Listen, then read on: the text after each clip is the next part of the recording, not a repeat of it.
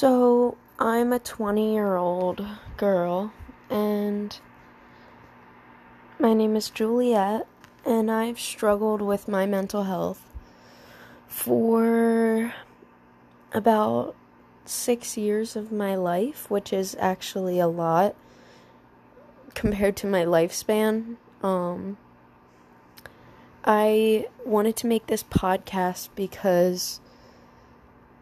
I think that it's important to not only talk about mental health